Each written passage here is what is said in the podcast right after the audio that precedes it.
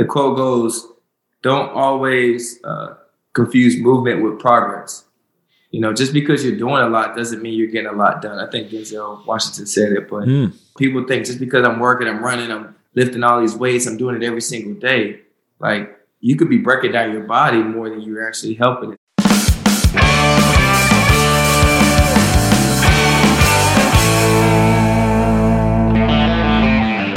And that's the voice of NFL player Doug Middleton, and I'm Chris Weidman, and this is Won't Back Down presented by BioAccelerator.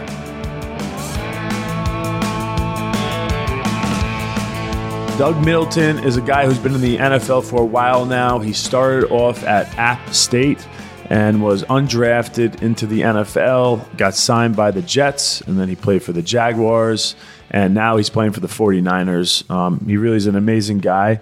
Uh, the reason why I wanted to talk to him is because um, I got introduced to him by my strength coach, Jed, who works at Velocity in Charlotte. And uh, he told me that Doug is really a big advocate for mental health and that he would love to come on the podcast.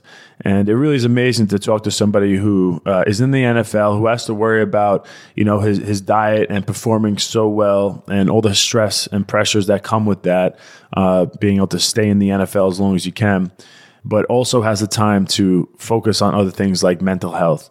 Doug Middleton, he started a, a foundation of his own and uh, has really been doing a lot to help bring awareness to mental health. So we get into a lot of that and why it's important. Um, all that is coming up in a moment, but first, I want to tell you about our show's presenting sponsor, BioAccelerator.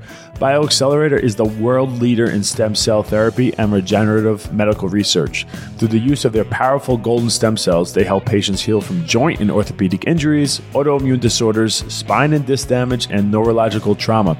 I went down to Medellin, in Colombia, and I got my stem cells, and I honestly feel so great. I want to go back down again after a year passes because that's when you get the full effect. And uh, I just want to thank them again for sponsoring this show and uh, really appreciate it. All right, without further ado, here's my conversation with Doug Middleton, which is also available on the Chris Weidman YouTube channel.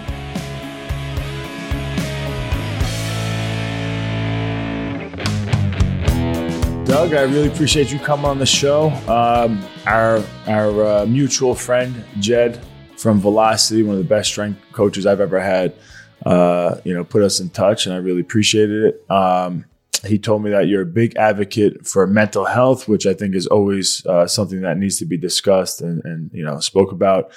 Um, so I'm excited to do that. But before we begin, if you don't mind, just kind of telling me a little bit about yourself, your background, and uh, yeah.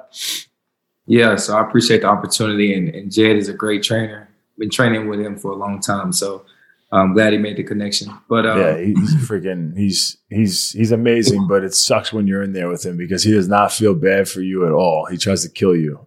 nah, he, he, does, he doesn't feel bad. He doesn't even really speak much during the workout. A lot yeah. of guys won't know him unless you really get the uh, you know jail with them outside of the workout because during the workout he's all business. I agree. I agree. Yeah, but uh, my name is Doug Middleton. I'm from Winston-Salem, North Carolina. Uh, I moved to Charlotte when I got into the NFL. I attended Appalachian State, uh, got mm-hmm. my undergraduate in political science, and then went back and got my master's in public administration. I've been playing in the NFL. This is going on my seventh season. I played 2016, 17, 18 uh, with the New York Jets, and then 19 and 20 with the Dolphins and Jaguars. And then this past season finished up um, you know, with the San Francisco 49ers. And I got into mental health uh, advocacy after losing my best friend to suicide in 2017. And since then, I've been, you know, a huge mental health advocate, just trying to promote it, trying to get people to learn more about it, uh, and also learn more about, you know, suicide and, and the ways to prevent it. That's awesome. Um, well, not awesome that your one of your best friends committed suicide. I'm sorry about that, but just awesome that you're advocating for something so strongly, uh, especially as an athlete who is very focused and in the NFL. And, you know, I know the grind of just trying to better yourself every single day, physically and mentally and spiritually for that. For you to also have the mental uh, fortitude to focus on something else like mental health, and and uh, you know, I know you started a foundation. Yeah. That is uh, that is really awesome, man. Yeah, uh, it's been a journey for sure. Um, I've just been trying to use his death as a, as a positive and you know bring some light to it. Yeah. Before we get into the uh, the mental health side, um, tell me what it was like going from App State, which is kind of a smaller, I feel like D one school, and yeah. then finding yourself into uh, the NFL.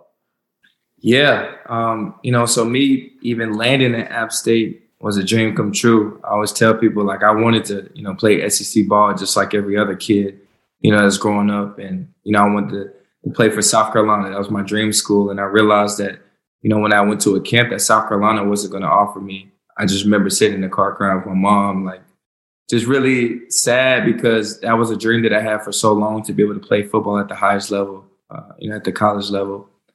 And it didn't happen. So I thought about what was next.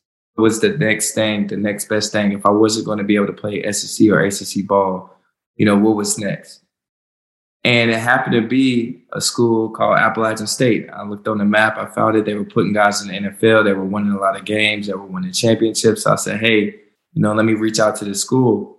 I reached out to the recruiting coordinator, uh, Scott Sloan, and sent them my tape and even then they weren't really open as receptive you know to having me uh, you know be part of the class just yet i was one of the last scholarship offers you know with signing day and they offered me two days before signing day. And even then my parents weren't really cool with it because they felt like i could have went to some other schools that you know had recruited me a little bit harder. I had Old Dominion, elon uh, but i just knew that appalachian state was a school for me. And going to Appalachian State was the best thing that ever happened to me, even though, you know, it was a, you know, a smaller school compared to, you know, the other bigger schools, uh, SEC and ACC. I think it prepared me most for life and, and also for the NFL. Uh, you know, just being around the guys uh, in the locker room and the, and the, the standard that we had, we, the standard was so high. And that's how we were able to win so many games is just being able to have that high standard and, you know, getting into the NFL coming from Appalachian State, I didn't really have the best senior season. I had the best junior season, but my senior season was wasn't my best. And uh, so I went undrafted and, you know, you go from being, uh, you know, kind of the big duck in a pond to to just somebody that not many people care about. And you got to really earn every opportunity that you get.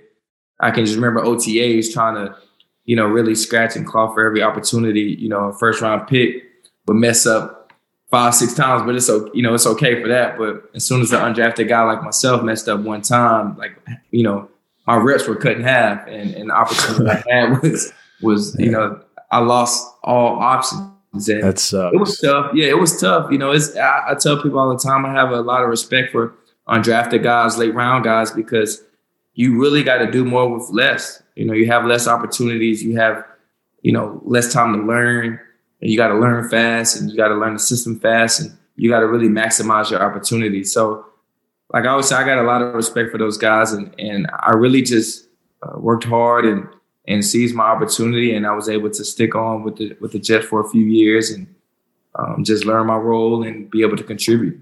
Were you? Did you do like the combine and stuff? Yeah, no. So the crazy thing is, uh, like I said, my senior, my junior year was great. But my senior year, I didn't have any interceptions. My junior year, I had like four interceptions. I remember going down to know, have you ever been down to uh, Pete Bommarito down in, in, in Florida? No, I've heard of him. Yeah, but I trained I trained down there, and uh, after training for a couple weeks, I'm down there with a bunch of the guys that you know going to the combine, Georgia guys, Ohio State guys that you know guys are really highly recruited. Uh, and I remember calling the combine because I didn't get my combine invite. And I'm like, you know, all the other guys I'm training with has this invite. So I'm like, you know, where's my invite? And um, you know, I call the combine and they say, uh, yeah, we don't even have you on the backup list. So wow. like, maybe you want to show up to like one of the regional combines. And like I just remember like sitting there like heartbroken. I'm like, a regional combine, like, no, nah, I'm trying to get drafted. Y'all didn't have me on the backup list for the combine. Yeah. So I was like a really like the third third option available, like not even one of the options available. You know, somebody got hurt, you know, they would, you know, be able to invite another guy to the combine. Yeah. But I wasn't even one of those guys. So I really the only really only good opportunity I had was the All Star game I was playing in, which was the NFLPA Bowl out in LA, and then my pro day, and then I just really blew my pro day out the water. And um, what do they do? So pro, pro day is it similar to a combine? It's the same thing. It's the same thing. It's just at your school. So it's the same exact yeah. format as a combine. A lot of guys nowadays don't even really test at the combine anymore.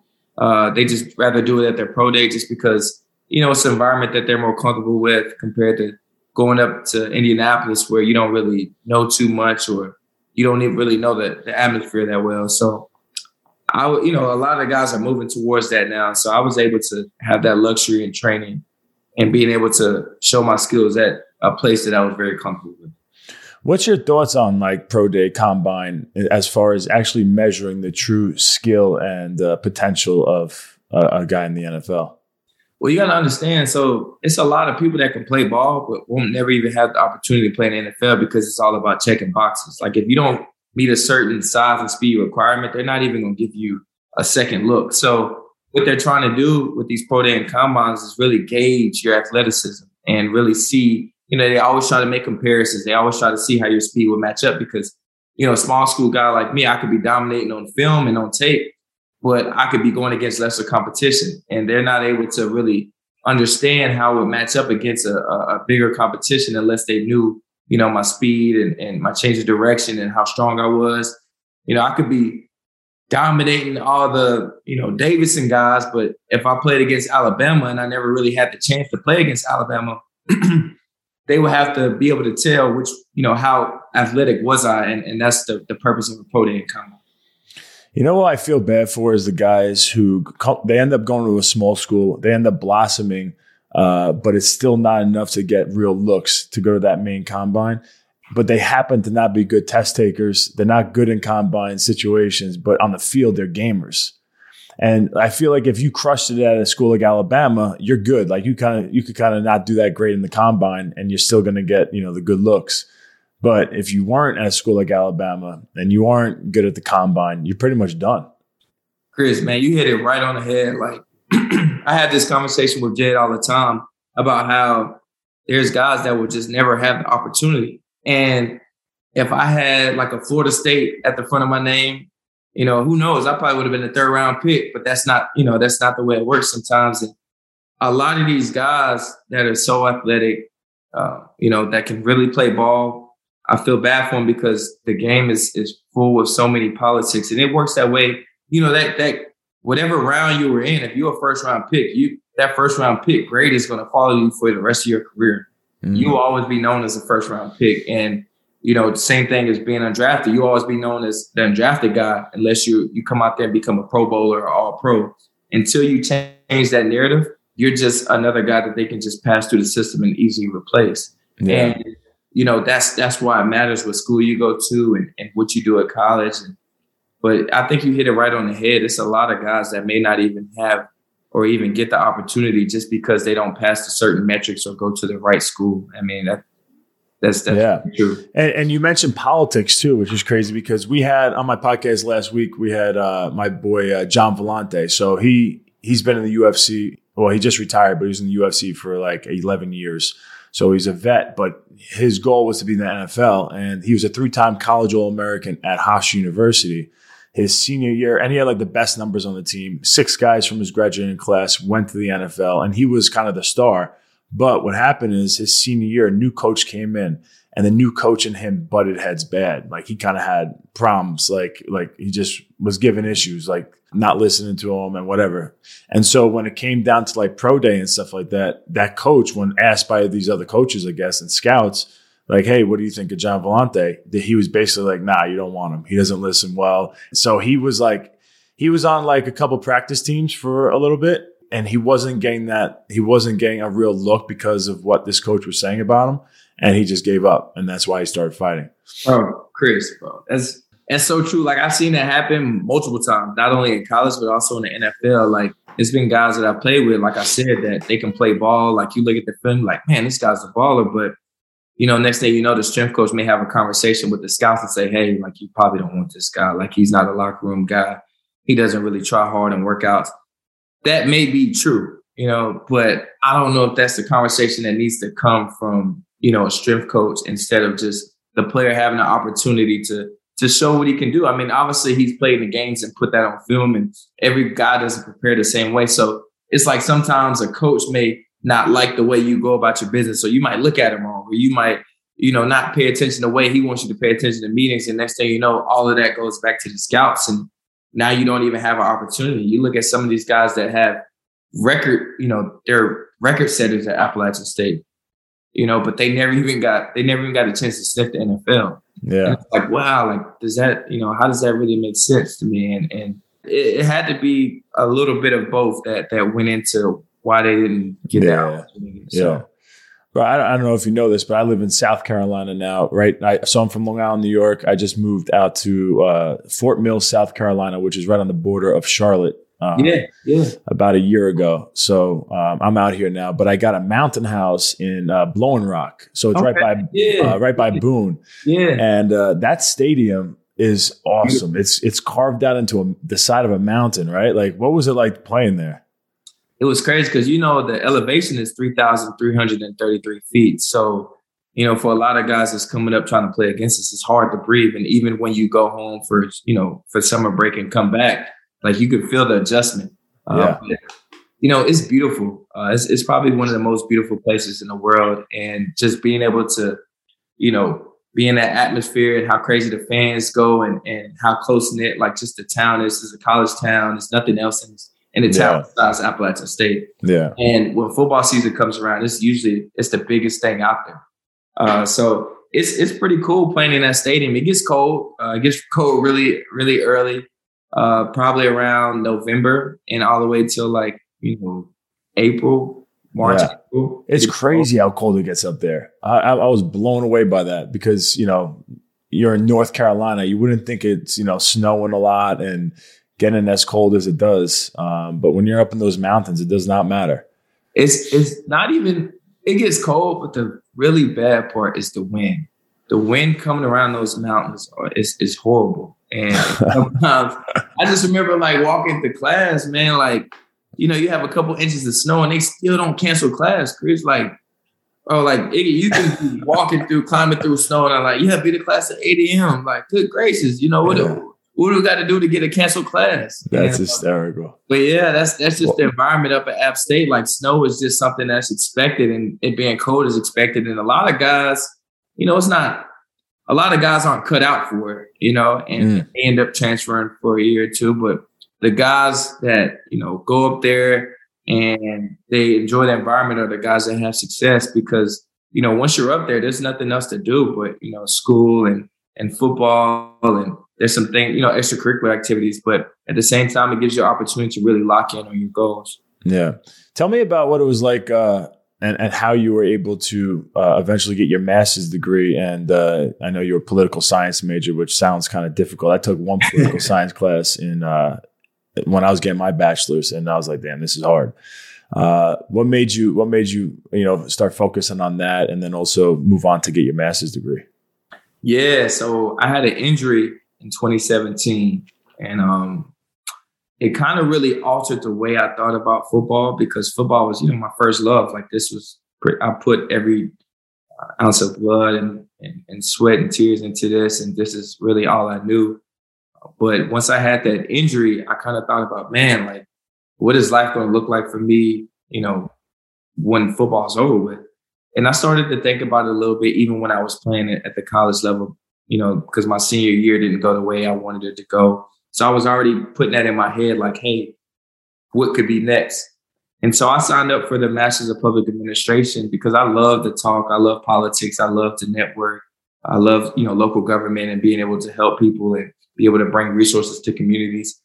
And when I got injured, uh, my second year in NFL, I was like, I'm sorry, but were you always were you always like that, or was that something that when your pa- your friend passed away that really sparked it? Uh, like Nah. just your, your interest in, in being out and about, talking and, and networking, and all that. Nah, my mom, my mom and my parents instilled that in me. Like they always wanted me to be a well-rounded individual. And uh, you know, they I can even remember as a kid, you know, playing ball. And if I got to see on my report card, like my mom would make me sit out of practice and stuff like that. So I always had to be well-rounded. They always kept me in different activities and and made me, you know, into the person that I am with networking and everything else that I do. But I really started to step into that purpose and role, you know, like you said, after my best friend died is when I really started to realize that, hey, you know, there could be something else out there for me, you know, other opportunities. So once he died, you know, and then I had the injury. It was just really a, a culmination of really tough times uh, during those two months um, because, you know, I had his funeral. I showed up to camp that same day of his funeral.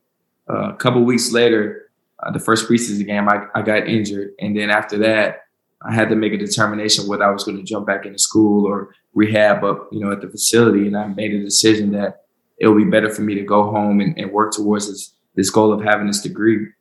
So I went back home uh, for a year, and uh, you know I was there that, that, you know for the rest of the season and the off season, and got a lot of the credits done. And then I was able to go back that next off season and actually finish the degree in 2018 after my third season. Wow. What uh can you tell me a little bit about what happened with your friend and, and what ultimately got him to eventually make the decision to commit suicide?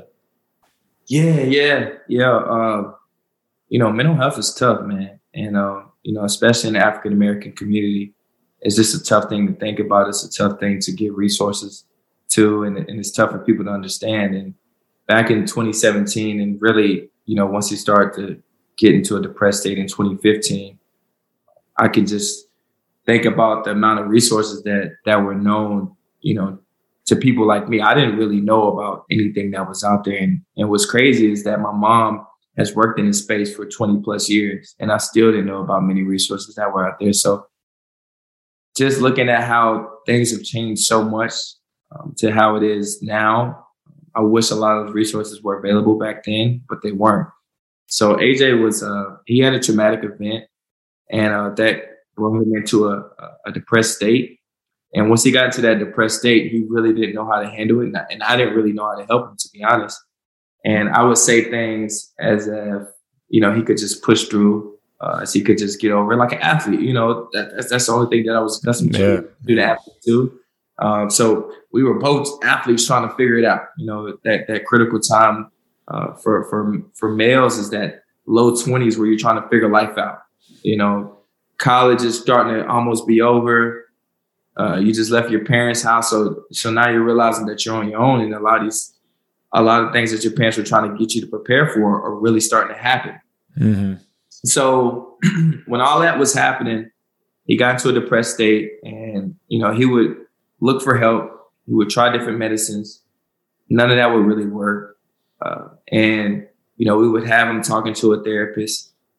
That didn't really work for him. Was he playing sports and stuff still? Was he like, yeah, yeah, college? He was playing sports. He was playing sports at Fayetteville State, but he had just got done um, so this was, you know, about a three year process. Like, you know, so, you know, during that time he was playing sports and then he wasn't playing sports and then he was out in the real world.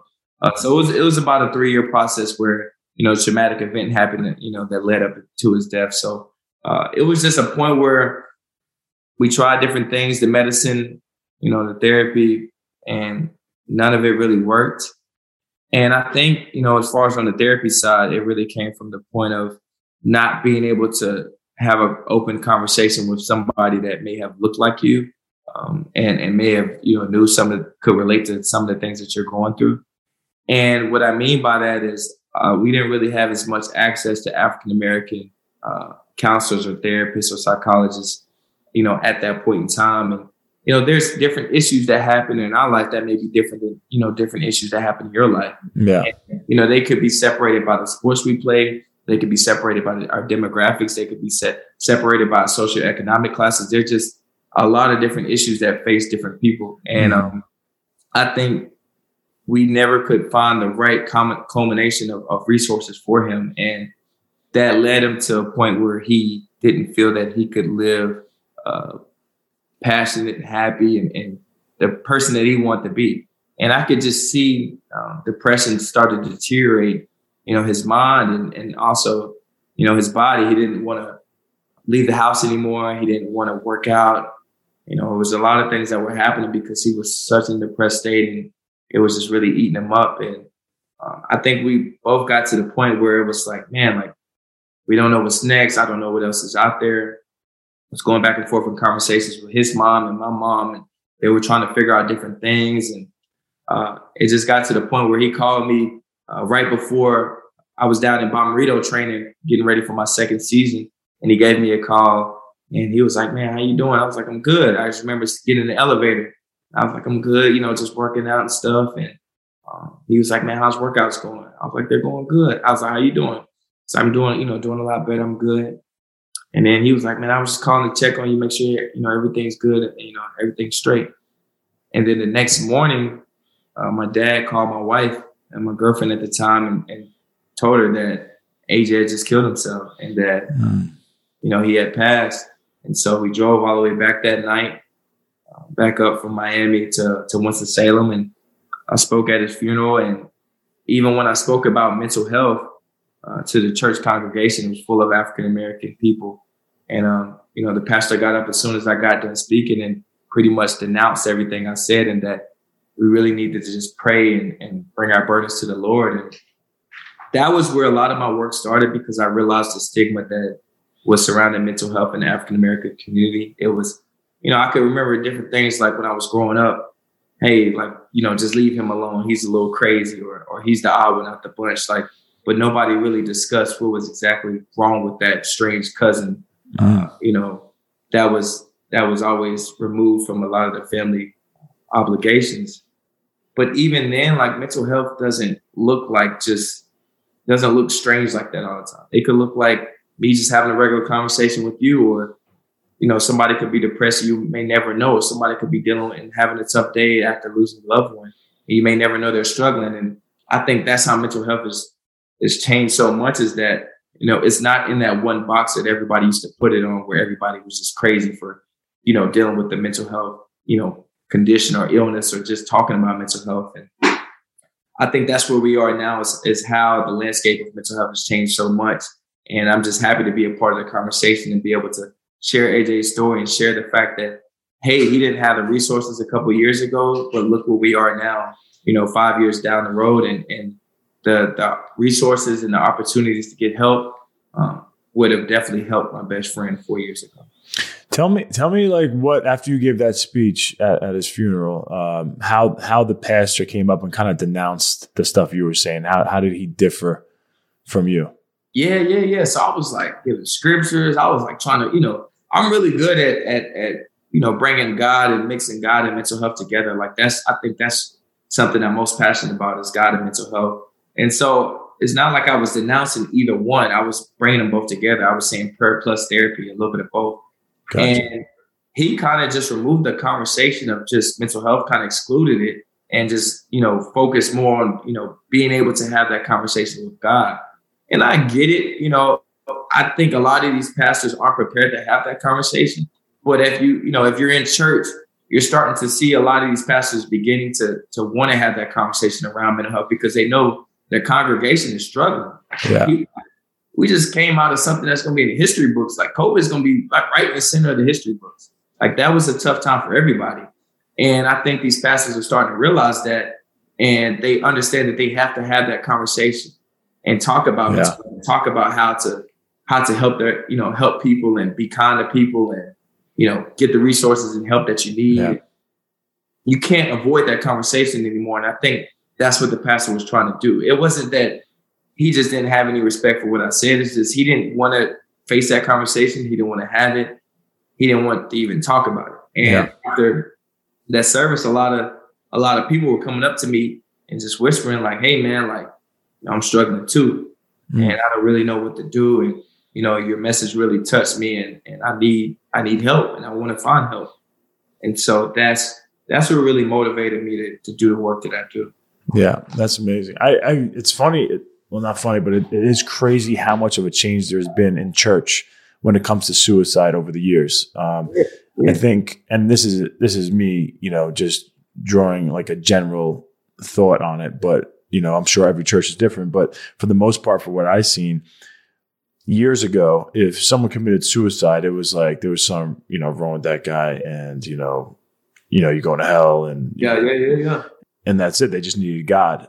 Now it really is a conversation where obviously prayer is always the most important thing, like praying, but you need those other resources. You know, you don't right. just close it out. It's not just about prayer. So that that change has been great to see, um, and because of people like you who who are advocating for mental health, not afraid to say it, especially athletes um, who people look up to. Um, they look as kind of like the alpha males in the room if they could admit that they have some weakness and vulnerability, um, then it will make other people, you know, feel like you know what, it's okay to sometimes feel this way and and not be afraid to go out and look for help.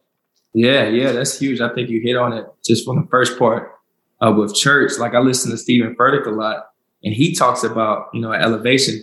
He talks about mental health more than any other pastor I've been listening to for a while. It's, it's something that he tries to integrate in, in his in his talks every Sunday because he knows like he can see the pain on people's faces. Mm. And even when you talk about athletes and the way the whole athlete narrative is changing right now, athletes have the power compared to how it used to be a couple years back when your coach would tell you like, "Hey, you better be out there in the field," and it's like it's not like that anymore. It's hey, like I'm I'm struggling. I'm gonna stand up for what I believe in, and either you're gonna get behind me or you know I'm gonna blast you so bad that you're gonna get fired. And it, it seems like you know with NIL and the power that these athletes have, like you can see it. Like these athletes are getting paid big time money to play college ball, and you know it's just huge how the whole narrative is changing. You look at athletes like Naomi Osaka, um, you know, DeMar DeRozan, you know, it's a lot of people, Simone Biles, that are really standing up for mental health and helping change the narrative.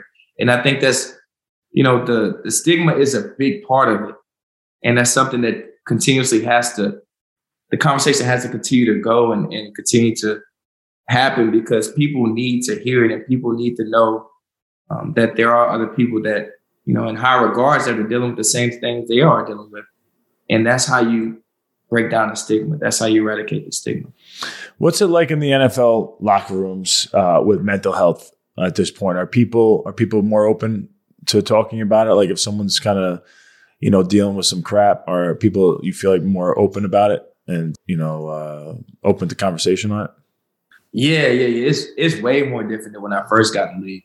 When I first got in the league, it was something like you really didn't even like really talk about. You know, I even remember certain situations in the locker room. Like, dudes would try to tell me to go talk to somebody that was dealing with something, um, and and it wasn't even really a lot of people in the building that could help.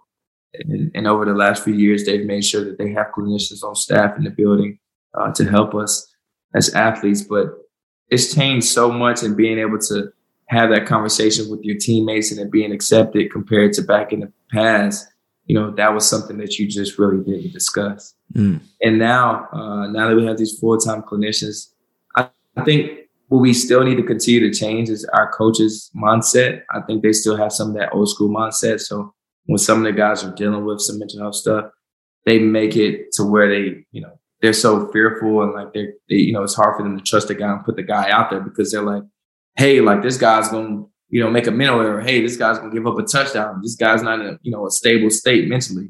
And that's not the case. The guy's just dealing with things that may not even pertain to football or sports. And he may be dealing with something back home and he may be dealing with something in his family, but they just all they group it all into one. It's like, oh, this guy, you know, he's not ready to play Sunday. Like yeah. that's not the same thing as you know, me dealing with uh, you know, something mentally. And I think that's where the conversation needs to have the players on the same narrative as far as accepting and having that conversation with each other and even the clinicians that's on staff. But I think these coaches are still behind in the way that they accept it and the way that they educate themselves because that's where it starts at. Like if, if you're seeing a lot of these guys that open up and say different things and now they receive punishment for it and lose playing time for it, like that's a huge issue. And I think that's something that still needs to change. Yeah, I think um, from the coach's perspective, they just don't want to hear excuses. Yeah. I mean, they just want you to go out there and do your job. They don't want to hear anything about, you know, reasons on why you're not getting the job done. Yeah. Um, and I think because in the NFL, you're on such a big team, there's so many athletes and just a small amount of coaches, coaches, they don't have the time to sit and get to know these players the way they probably should and, and know kind of like what's going on in their life. You know, did they just get in a fight with their wife? You know, is, are they going right. through a divorce? you know, something happened with one of their kids. It's hard. In MMA, we are kind of lucky with that. Like it's well, it depends on what gym you're in. But for me, I've always had, you know, coaches that like I'm connecting with on a daily basis. We talk before every practice and they kind of get to know what's going on in my life. And there's times I'll go in and we're about to get this crazy workout in. And after talking to me, he's like, yeah, let's just take this one off. And I'm like, you sure? I was like, you good? No, I'm ready. I could do this. He's like, no, nah, nah, listen, guy, you let's let's chill out today. And I'm like, I love it. I'll listen. yeah, yeah. Um, but I feel like in the NFL, that's hard to get. You know, someone to work with you like that. Chris, man, it, like that's so true, man. Like I think we have, like you said, we have a lot of guys. So sometimes, and let's go back to the conversation I was having before with undrafted first round, you know, type symbol like that. How, how much money you paying the guy?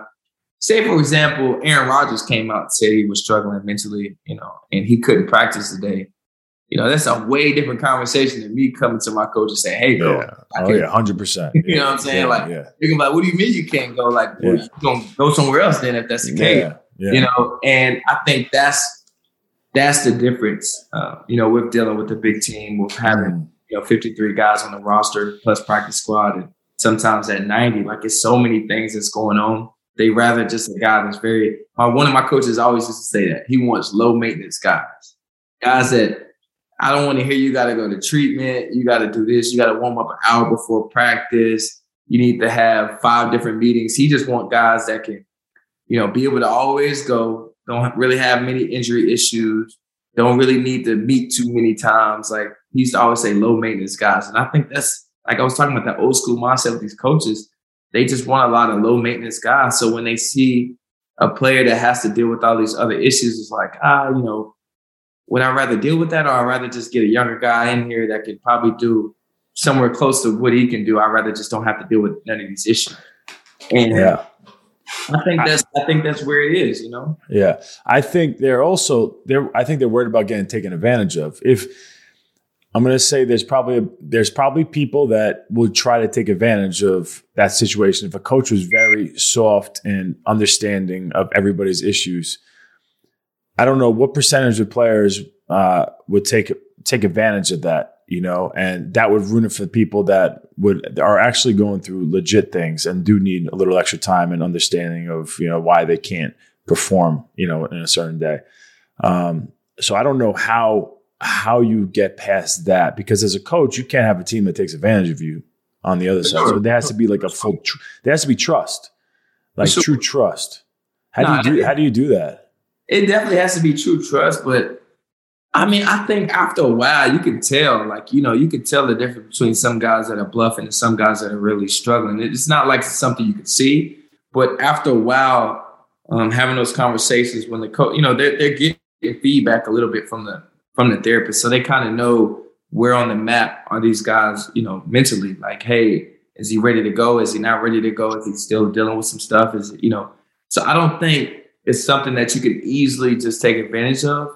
I think maybe once or twice, like if you want to pull it every now and then, you could. But I mean, to be honest, like there's a lot of different jobs and corporations now that are giving mental health days. So I don't really know if that's taking advantage of it, but I think there's just there needs to be more of that conversation. And once there's education on the coach's side too, um, and then education can match the, the clinicians. Not not as high. They don't need to be necessarily have a degree in, in psychology, but you know, a lot of these coaches are father figures and and leaders and you know leaders to other men, and they need to be able to educate themselves about mental health. And some of the good coaches I've had, they know. I mean, they know when guys are having a tough day. They know when guys are you know going through it because if you've been coaching for a while, you've been coaching 15 plus years, you probably had to deal with so many different personalities. Like all the guys that that are talented aren't you know, in, in, in good mental states. Like, you know, Brandon Marshall, one of the best athletes, he, you know, has bipolar, you know, he's bipolar. So, you know, I'm sure all of these different coaches have dealt with different players that deal with different things. So, yeah, most of the good coaches, they they know about mental health. They educate themselves about mental health, and they know that, how to have that conversation with their players, and they know how to have that conversation about their life off the field. There's very few coaches that actually care about you off the field. But I feel like the, the best coaches do, and that's how they get the best out of their players. Mm.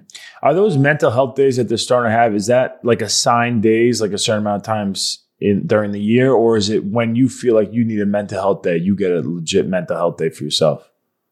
I haven't seen that too much in the NFL, but I'm talking about other jobs. Oh, okay, I, you, okay. I know you can okay. do that other jobs, but yeah. as far as like the way it works in the NFL, uh, I've seen guys go have that conversation with the with the head coach and say, "Hey, you know, like I can't, I can't do it today. Like I'm, I'm really struggling mentally. And, you know, for a day or two, um, you know, that might be okay. But then once you start missing some weeks, now, you know, now, now there's issue. And I even seen that conversation go both ways. Like I've seen that conversation, uh, you know, where the coaches are okay with it. And I've seen that conversation where a guy comes back and now he's demoted. Mm. I've seen that conversation go both ways. So that's what I mean when I say that these coaches have to be yeah a little bit more open into learning about mental health because I've seen guys go and miss like one or two days just to take a mental health day because they're dealing with a lot. They had definite family. They, you know, they're struggling themselves and they come back once they're good.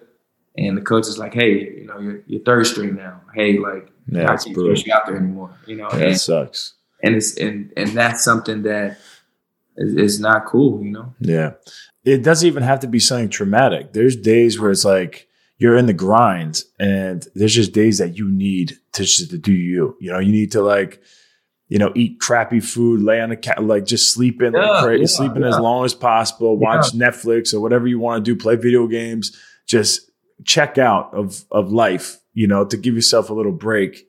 And then that that, that after having a day like that, you end up feeling like lazy and crappy afterwards. Like I feel like a lot of times, and then it drives you and motivates you to go even harder that next day. Um, and I would never even think of it as a mental health day, but that's pretty much what it is. It is. I mean, I take those in the off season. It's just like, you know, during the season, it's tough to really get those because the season is just so compact and everything's, you know, yeah. Out. But in the off season, I definitely take those days. I mean, you know how it is, like going in the gym four days a week, or like going and going through that workout and doing other things outside outside the gym to prepare to for a season like that takes a mental toll on you. And and really just this whole grind takes a toll on you. And there's days where you're like man i don't feel like it today. And it's not that you don't feel like it from a standpoint of you can't you can't go and, and you don't feel like working. It's the fact that hey like i think this rest and recovery mentally and physically would be better than me actually going out there and trying to yeah and i think that's where the narrative has to change for us as athletes is knowing that hey, like that old school mindset, you know, that college mindset of go, go, go, go, go is not always the best thing for you. You know, we're getting older. We're not like 19 year old athletes anymore yeah. that can just throw 500 pounds on the squat rack and just do it 10 times or then yeah. go out there and run 1040. Like we can't do that anymore. So sometimes I never could do that. I never could do that. I don't know about, I know about ten times. I, can, I can do it a few. I can I get five hundred a couple times.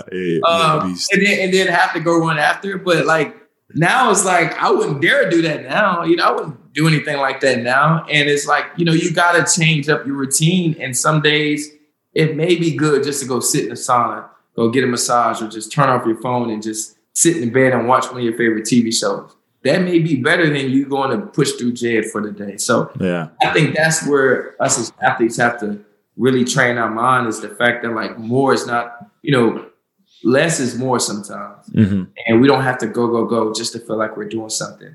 And um, I think this favorite quote that I always, I forgot who said it, but the quote goes, don't always, uh, you know, confuse movement with progress. You know, just because you're doing a lot doesn't mean you're getting a lot done. I think Denzel Washington said it, but, mm. um, you know, people think just because I'm working, I'm running, I'm lifting all these weights, I'm doing it every single day. Like you could be breaking down your body more than you're actually helping it. So you just got to think about how how do I make that progress? How do I you know move up? And and I think that's that's what we got to. What What's your advice for um, just like normal people, everyday people that maybe don't have the money or the resources, and they're going through these tough times? Uh, what would your advice uh, be to them? My advice to them would be find out what works for you you know, there's a lot of cheaper resources out there. Like what works for you mentally is not going to be what works for me mentally. Like you could do therapy. Therapy may not work for me.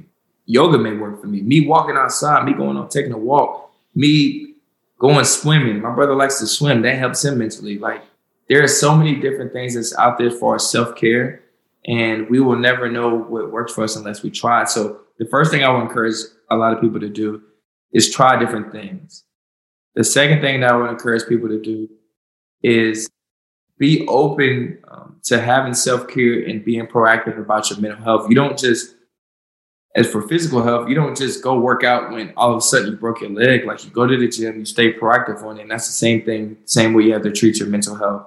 You have to be doing things proactively to help you instead of just being reactive. Like, I'm feeling down today, let me go do something. You know, I think those are things that you should integrate into your practice every single day. That way, you know, when you get into a, tough day or a tough mental state, you can bounce back pretty fast. And the next thing I would say is um, don't think that you have to do, you know, what your friends do. So all the things that, you know, you may do uh, may not be best for me. And I want people to know that just because, you know, that what may work for a different person, you don't have to force that on yourself. Like a lot of people are like, man, like I do therapy, you should do therapy. And I'm like, well, I don't really like therapy. The nah, but you should really do it. Like it's gonna work for you. Like if you don't like it, just try something else. And um, you know, just really last, I guess the last thing I would recommend for people is is to give yourself grace. You know, you don't there's there's a lot of tough days. Life is tough, life is hard. And the more grace you give yourself and others, um, the more you're kind to others, the more you realize that others may be dealing with, you know, some tough times too. That's when, you know, we really make some good progress. Mm. I feel like a lot of people get stuck comparing themselves to other people. You know, they see they see people on social media, they're always in the grind, they're crushing it, you know, they're doing all these amazing things and they're at home and they're watching them like, oh my God, how does this person do that? And it kind of just brings people into a hole.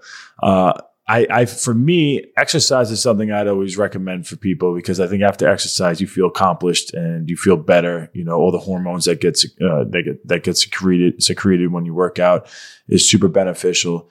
Um, I like morning routines. You know, waking up and getting the day started right. Yeah. You know, you know, journaling, music, reading the Bible. Um, yeah, yeah. Uh, a to do list you know, like yeah. start the day with a to do list. It doesn't have to be crazy and just get it done. And you're going to feel like, wow, I did something today. And, and, you know, and it does make you feel good. And when you don't get it done, you feel, you feel like crap. So you kind of see both sides of it, you know? Yeah. Um, yeah. There's certain things that like scientifically work. Like working out, like works. Working out helps you mentally. You know, having, you know, being able to meditate helps you mentally. Being able to have some type of higher level of faith. You know, I don't force pe- faith on people. Uh, I love God. I love Jesus. Uh, but that's not the that's not something I say. Hey, you have to have that. But to be honest, you have to believe in something, whether it's God or whatever you want to believe in. It has to be a higher being because there's so much that you're going to deal with on this earth that if you don't believe in a higher power, you're not really going to understand it. It's going to eat you up mentally. So those are all things that work. Journaling works. You know, that's a CBT technique, uh, cognitive behavioral therapy. Uh, so that's that's another technique that's proven. You know, these are all different things that you're stating as as proven techniques as to be able to improve your mental health. Mm. So I'm right in line with a lot of things you're talking about. I do a lot of things you're talking about. I'm sitting in my office. I got my Bible right here. I got my journal right here. So I do the, the lot of the same things that you're talking about. And I love to do lists. I, that works for me. Um, and, and, and it's shown to be very effective. So all the things you're talking about, are all the same things that I do. And I tell people, try to study and look at people that have had success. They do things that you don't have to reinvent the wheel all the time. Like if you are able to study, like say you were able to go around and study Michael Jordan and see some of the things that he did in his daily routine, or Kobe Bryant or LeBron James, and see how they prepared mentally or how they started out their day. Um, even like a guy, a CEO at a bank or something. If you looked at their day, their structure, and the way they prepare, you could see a lot of similarities between all of those people. And you could take those things and, and put them into practice in your own life. Mm-hmm. And some of those things that you're talking about uh, are probably some of the things that they do. And you're you're big into yoga too, right? I saw on your Instagram. Yeah, yeah, man. I'm huge into yoga, man. Like that's that's big for me. Like I, I went to yoga this morning and it helps a lot. Like it helps me mentally. I, I got a self-care routine. I think it works pretty well. Yoga is a huge part of it, and that's something that I want to get into. I want to open up a yoga studio down here. Oh wow! And yeah, yeah. How often are you doing yoga? Right now, I do it maybe once or twice a week. Uh, when I'm not really fully like football training, I'm doing it three or four times a week. Gotcha. But you know, because I'm you know doing football workouts, hot yoga isn't always gonna be. It's gonna take a Oh, toll. it's it's it's a lot. Yeah, that's kind of what I stopped doing. I was doing hot yoga a few years ago a lot, and it was just draining me from my other workouts. But I love doing it. If it was the only thing I had to do in a day, I'm doing it because it, Oh, was yeah. amazing. And it's so hard. Uh, if you actually try to do whatever what they're having you do in that that session, you try to do your best. You're, you're gonna like like you're almost dying. Mm-hmm. And meanwhile, you got all these girls up front, like older older women, and they're just crushing it. I'm like, Killing. I can't Killing keep up. Yeah, sometimes you know, you you're in the class and you think about measuring yourself to others, and that's the whole point of yoga is not to measure yourself and to know that there are boundaries and to know that you know I may not just because I was able to do that position yesterday doesn't mean I'm going to be able to do it today. And the same thing, you know, with real life, like just because I felt this way yesterday doesn't mean I'm automatically feel this way today. Hmm. And that's why yoga is so cool, man, because I could I went in there today and we're doing like warrior three and I'm trying to balance and you know my balance wasn't as as good as it was last week. And I'm like, man, maybe something's off. And you can be in tune with your body and learn so much about yourself just going through yoga. And like I said, no day's the same. Uh, Mhm. But I really do have a lot of appreciation for yoga. Have a lot of appreciation for the, the girls that, that that are in the front that motivate me and, and the fact that they can do way more positions than I can. But you know, it's all about being able to dominate our own space and being able to be better than we were yesterday. Mm. Yeah, I'm actually gonna. I'm going to yoga. I think at 12, uh, because I'm sore as hell today. I killed myself yesterday with I had four workouts ended up happening yesterday for me. So I'm so dead and uh, I'm beat up. So I'm gonna go to a yoga session and take my time in it. I'm not gonna compare myself to anybody else, but I'll be there in a nice hot room, stretching and getting loose. Uh, Yeah. Tell me about your uh, your foundation to, to kind of close up here. Um, I know you're doing some amazing things. Tell me a little bit about it and how people could uh, find it and help out as well. Yeah, so you can find us at dreamtheimpossible.org. I got the hoodie on. That's Um, a sick hoodie. I like yeah, that. yeah, yeah. Appreciate it. Yeah. Was your was that your buddy's number 36 or was that your number? That's that's my number. Um, that's me kind of like putting my arm over a kid and really oh, help, okay. uh, you know, really helping them develop. I think that's that's what we're around best. We're an organization that's focused on eradicating the stigma around mental health and also uh, developing youth um, mentally and physically. And I think that's you know that's been my whole life is being able to help youth and help them change their thought process, help them learn about how to be more effective in, in the things that they do. And a lot of student athletes, I always wonder when I was growing up, like what separated me from all the guys that were way more talented than me and, and could play ball better than I could. And and I even looked at, I even studied some of the best players that I've played with, like a Jamal Adams, you know, and I'm like, man, how's this guy so good? And to point to it, I remember being in the locker room before a game and he's just looking at the mirror and he's just talking to himself and telling himself that he's going to be the best in the stadium that day. And he's going to be the best safety uh, in the world on that day. And that just made me think like a lot of our thoughts, you know, a lot of our actions starts, you know, with what's up here and what we believe and, and what we think about ourselves. And that's what I want to change with our youth. That's what I want to change uh, when it comes to, you know, African Americans and just people in general, helping eradicate, uh, you know, the stigma around mental health is being able to help people understand that everything starts with a thought. You know, everything that you're going through, uh, you know, can can start and end with a thought. And a lot of people, they may be struggling mentally, they may be depressed, they may be, you know, anxious, and they get so raveled up into their thoughts. Like my dad, my dad's had the same job uh, for 25 years and you know he got he got in a car accident. He hasn't been able to work in a few weeks, and he's like all nervous about losing his job. And he's a truck driver, which is like the most needed job in the world right now. And he's so raveled up in his size his thoughts. He's like, man, I don't know if I'll be able to do it again. I don't know if I have a job when I come back. I'm like, pops, like, where's all this confidence that you had initially about the fact that you you're one of the best drivers in the world? It's like you're just all wrapped up in your thoughts right now. And he was like, you know what, I am. like it's, it's like it's okay. And I think so many of us, we just go down that, that that deep path because we just we're really just beating ourselves up mentally, and nobody else is. It's just us in our own heads. And so that's what I want to change with our youth. And I do a lot of work with student athletes uh, to change that stigma. We've been doing a lot of work with just helping helping student athletes realize how talented they are, seize that talent, like I talked about earlier, and be able to be your best optimal self. And, um, you know, just step into every piece of talent that you have and not have any downfalls because of, you know, any, any mental setbacks that could be along the way. So that's what we're about. Uh, right now, we're doing a lot of programs to develop youth, develop young men, uh, develop young athletes in this area in Charlotte, in the Charlotte community, in the Winston-Salem area, uh, football camps, mental health events, um, and just promoting and eradicating the stigma, man. That's what we're out here doing. So, yeah, you can visit us at dreamtheimpossible.org. You can check us out. And, um, you know, we got a couple of events coming up over the next few weeks.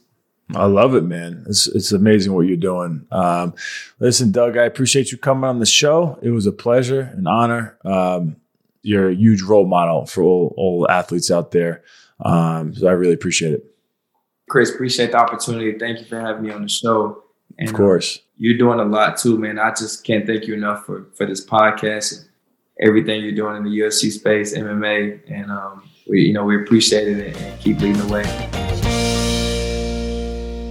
All right, guys. I hope you enjoyed that. I thought that was really great. Um, you know, I know what it's like to be inside that MMA locker room and how everybody's so alpha and people don't want to let their guard down and talk about mental health.